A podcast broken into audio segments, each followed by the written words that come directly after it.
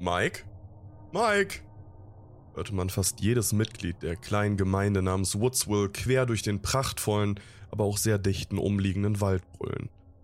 Seit Stunden waren die Einwohner auf den Beinen. Sie suchten schon den ganzen Vormittag nach dem Vermissten. Natürlich kann man sagen, es ist etwas übertrieben, jemanden als vermisst zu betiteln, wenn er erst einen halben Tag lang fehlt. Doch in diesem winzig kleinen Haufen von gemütlichen, selbst und liebevoll gebauten Hütten, die man Woodsville nennt, ist es direkt ungewöhnlich, wenn ein Einwohner einfach so nicht zu den Vorbereitungen für den monatlichen Grillabend auftaucht. Sein Truck stand noch in der Einfahrt, seine Haustüre war verschlossen und selbst die Hintertüre schien unberührt, als man morgens bei Mike Holtman vorbeischaute. Das Bett gemacht und auch sein Hund freute sich, seinen besten Freund Jonathan zu sehen, der gerade wieder aus Mikes Schlafzimmer trat und sich fragend am Kopf kratzte und besorgt reinblickte. Am späten Nachmittag ging auch der Neuzugang des Dorfes mit auf die Suche nach dem vermissten Grillmeister Mike.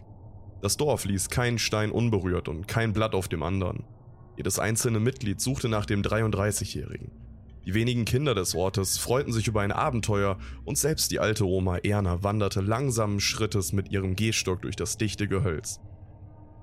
Auch noch zwei Stunden später, als es so langsam dunkel wurde, war noch kein Erfolg in Sicht. Und so langsam ging den Woodswillern die Energie aus. Viele beendeten die Suche mit den Worten, ach, er wird schon wieder auftauchen, und gingen langsam zurück in Richtung ihrer Heimat. Man konnte von Weitem schon den Duft von einem angeheizten Grill riechen. Die Hoffnung und Freude der Einwohner schien plötzlich wiederhergestellt, und doch wurde sie wieder geschmälert, als man nur den Neuen am Grill stehen sah. Er begrüßte die Ankommenden erschöpft mit den Worten nach so einem langen Tag ist zwar nicht nach Feiern zumute, aber dennoch haben wir uns alle etwas Stärkung verdient. Deshalb habe ich schon mal etwas vorbereitet.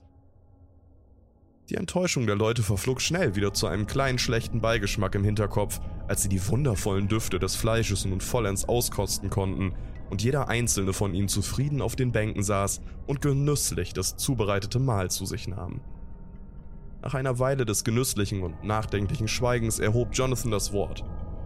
Vielen Dank, dass Sie uns so tatkräftig unter die Arme greifen, obwohl Sie ja gerade erst zugezogen sind. Ich glaube, ich spreche im Namen ganz Woodswills, wenn ich Ihnen sage, dass wir diese Geste sehr zu schätzen wissen.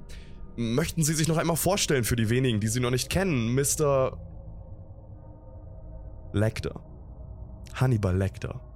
Sehr erfreut.